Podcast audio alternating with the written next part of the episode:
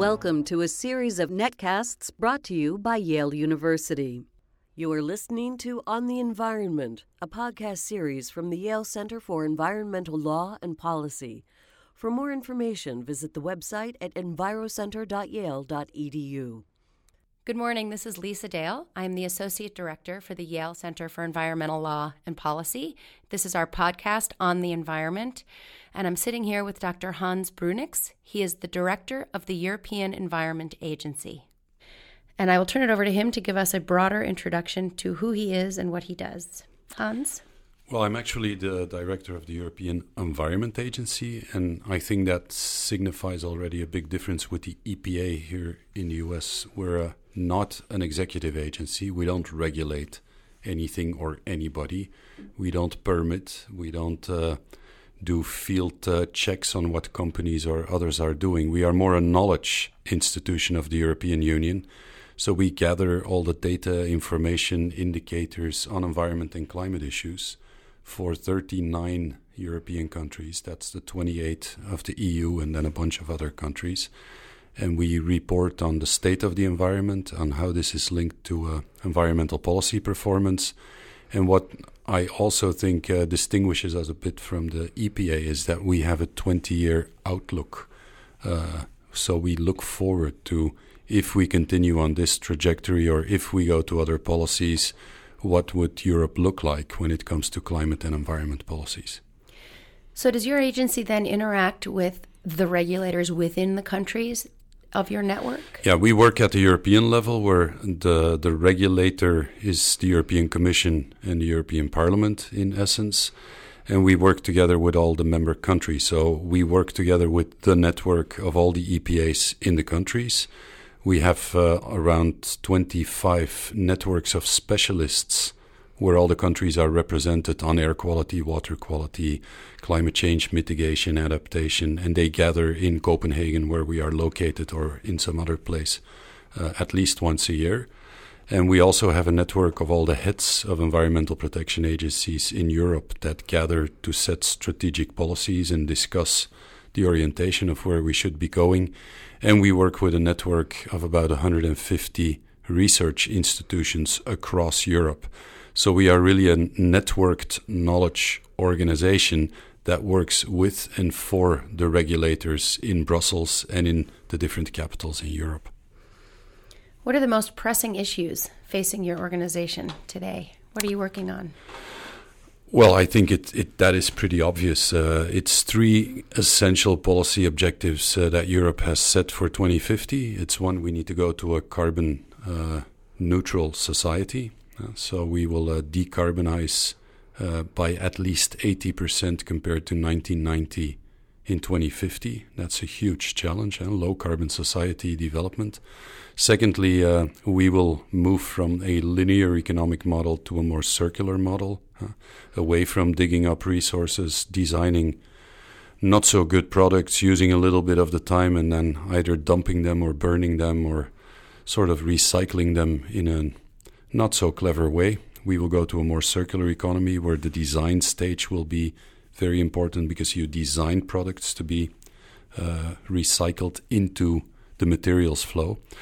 And then, thirdly, it's ecosystem resilience because uh, we've made great progress on fighting pollution, as you have in the US, I think, but that has not delivered when it comes to stronger ecosystems and ecosystem resilience. So, we are really focusing on protecting and enhancing uh, the natural capital base uh, in Europe because it is the fundamental basis on which we built our societies. And uh, regardless of the success stories in fighting pollution, we have not really made the necessary breakthroughs when it comes to fundamentally protecting ecosystems. I think it is no secret that most of the world regards Europe as much farther down the road toward a low carbon society and a, and a low carbon economy. How do you see the challenge of working with the rest of the world to achieve these goals more globally? Well, I think the only way for Europe to uh, to work with other partners, and I'm looking at Asia in first instance, and of, of course also uh, North America, Australia, Japan, is to have credible and strong domestic policies. So, with 28 countries in Europe, since 1990, we've seen our economies grow by more than 45%, and we have seen our emissions decrease by more than 20%. So that means that, that we have really decoupled economic performance from uh, greenhouse gas emissions. Um, and I think this is a sort of leading by example because the Kyoto Protocol was signed and ratified by many countries, but Europe is actually the only region that, in a binding fashion with 28 countries, has delivered on the commitments. And we have now framed for 2030 a minus 40% uh, cut in greenhouse gas emissions compared to 1990 with domestic measures, so no more flexible mechanisms. And that is well on the line to reaching the minus 80% uh, emission uh, cuts for 2050. So I think you lead by example. We have also been, I would say, policy entrepreneurs. We have developed policy instruments and approaches that are now used in other places uh, and adapted, obviously, to the local context, like China and India and Australia has done that uh, to a certain extent. And I also think there is a strong belief in Europe that this uh, green, uh, circular, low carbon economy is really the economy for the future. So, um, since the crisis of 2008, the green economy has created 1.5 million jobs in Europe, whereas most, most other parts have really suffered uh, from unemployment. And so people believe in this. And when you look at uh, the size of Europe in the global economy, you know, in terms of people, we're now eight, nine percent of the global population. This will only decrease because other areas are growing much faster. But uh, we tend to frame it as we we could be the Silicon Valley of the 21st century resource efficient economy, and uh, you do that by investing, by research and development, by you know, all, doing the right things and lining up your options towards that low carbon, circular, high ecosystem resilient type of economy. Well, certainly the U.S. has a lot to learn by following in the example. We're all looking ahead to December in Paris to the UNFCCC and talks there. What are your hopes, fears, expectations for what will transpire in Paris this December? Well, the hope. Uh, is clear. It's everybody on board, so no separation anymore between, I would say, the rich uh, uh, countries and, and the poor countries, as we had in Kyoto. Everybody on board, and I think that is a principle that is pretty much accepted uh, uh a month and a half or two months before the summit. Then the other thing is to stay below two degrees, yeah, through these commitments that countries are making, and we already know that uh, this is highly unlikely which I think is a disappointment. Uh, so the focus will now be on having a credible process to fill the gap, close the gap when it comes to uh, the difference between three and a half degrees, where we're now, and two degrees. Uh, only 60 countries have committed uh, to anything specific, and it's not going to be enough. And the third thing is obviously that we need credible implementation uh, connected to that, and that refers to the financing mechanism that refers to the transfer of technology systems, that also refers to making this a binding thing domestically.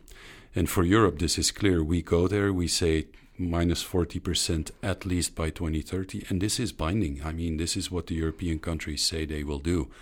Um, other countries will have to go through processes of ratification, which, of course, in this country will not be easy. A two thirds majority in the Senate for a binding climate treaty. Um, I think very few people are optimistic about that. So I think the, the challenge will be to find binding mechanisms that maybe do not need that sort of uh, political ratification in the Senate. But again, that's the US political system, and you will have to deal with that here.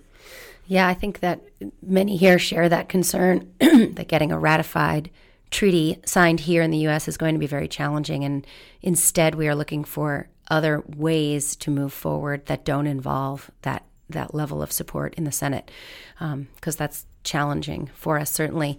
Can you speak a little bit about the the difference differences and challenges associated with mitigation as opposed to adaptation, and how those are likely to play out in Paris? I think when we met uh, in the 1990s on under the UNFCCC, it was clear that mitigation was was the thing. I mean, we thought uh, in those days, or at least politically, they thought that if if the big industrial countries would cut emissions, that we would we would get there. That is clearly not the case. Uh, there is already climate change. We are experiencing serious impact, uh, also in Europe and so we will have to mitigate. So this is very important because if if mitigation becomes an important second topic in these global negotiations, all of a sudden a host of other countries are important players around the table. You know, if you think of the small island states, which are in mitigation minor players when it comes to uh, adaptation, if sea level rises they will be wiped out. I mean, all of a sudden, that is a very important discussion. If you talk about the poorest countries on the planet that are heavily dependent on uh, um, processes of soil degradation and desertification due to climate change, all of a sudden, East Africa is becoming a very important player around the table, if for nothing else, about uh, getting the resources and the technology to deal with it, but also in moral and ethical ways. They have a, a strong claim around the table now. So adaptation has shifted, I think, the political involvement to a certain extent. It has also put an emphasis on financing mechanisms that go beyond the mitigation type mechanisms. And thirdly, I also think it uh, it's not such an easy topic. I mean, climate adaptation is based on the idea that mitigation will be at least moderately successful in order to give adaptation a chance. So, those who think, well, we now have adaptation, so we can forget about mitigation, I think they will be in for a tough ride because uh, if we go to three and a half, four, four and a half degrees, adaptation uh, will not be a smooth ride, that's for sure. It will be more disruption and then trying to deal with it than uh, rational adaptation. And you touched on financing, and that's an area that we've worked on at the center. We've talked quite a bit about the need for leveraging private capital better than we do now, looking to broader sources of financing aside from just public money. Do you have thoughts on that? Does your agency work on that aspect of this issue? Yes, we do. Um, I think it's clear that the separation between private and public is probably a bit more artificial than what most people would think. You often need public money to make first type of high risk investments and, and bring companies to the table to then bring their resources when it comes to investing in new technology. So there, there is very convincing research that illustrates how an intelligent mix of private and public funding in R&D, for example, delivers you the best uh, results. Um, but it's it's obviously necessary that that big corporations uh, will contribute to both mitigation and adaptation.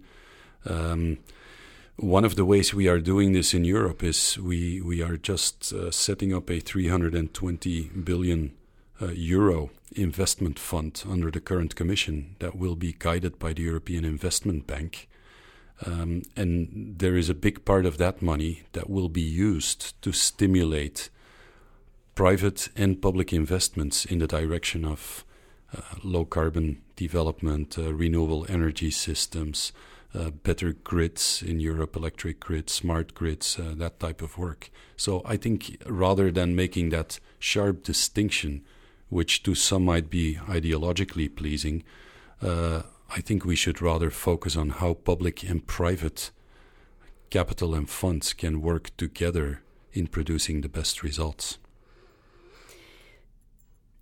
One one issue that has come up again recently, as you know, for many years in the United States, resistance to climate action has often taken the form of people arguing that until China takes more aggr- aggressive action, the U.S. should do nothing. And last week, China announced the development of a cap and trade system within its borders. I think the implementation of that announcement remains to be seen, but how do you think that announcement changes the dynamic of the climate discussion worldwide? or does it? Well, I think it's extremely important that China is coming forward with uh, a number of clear uh, objectives, statements, uh, commitments ahead of uh, the summit. And that's extremely important. And of course, it puts the pressure on other big players who have not done so. And you can think of India uh, as one of those players, but also some other large countries. And probably the US has also not been as explicit as China on some issues. So, yeah, it's, it's shifting the pressure onto uh, others. Now, we should also not be naive. It's not because two people at the top in China say, let's go left, that all of a sudden 1.4 billion people are going left. I mean, it's also a highly bureaucratic country that has embedded ways of doing things. There are also lock ins there in non sustainable systems of energy production and agriculture and deforestation. And so, with a sense of realism, I would say they understand the issue rapidly now, if for nothing else, that people are protesting against environmental degradation and pollution in cities more and more. Uh, and they are clearly showing some political leadership and commitment when it comes to international negotiations. So, yeah, the, the pressure is rising on those who have not done that. Yes, indeed. Well, thank you so much for your time, Hans. Is there anything else you want to share with our audience before we sign off today?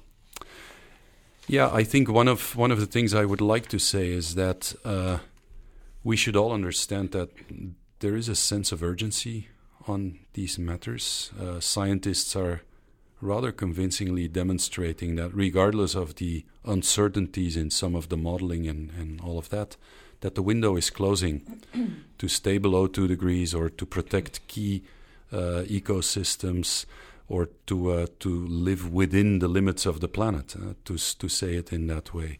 Um, and if you're born today, you will be 35 years old in 2050. Yeah.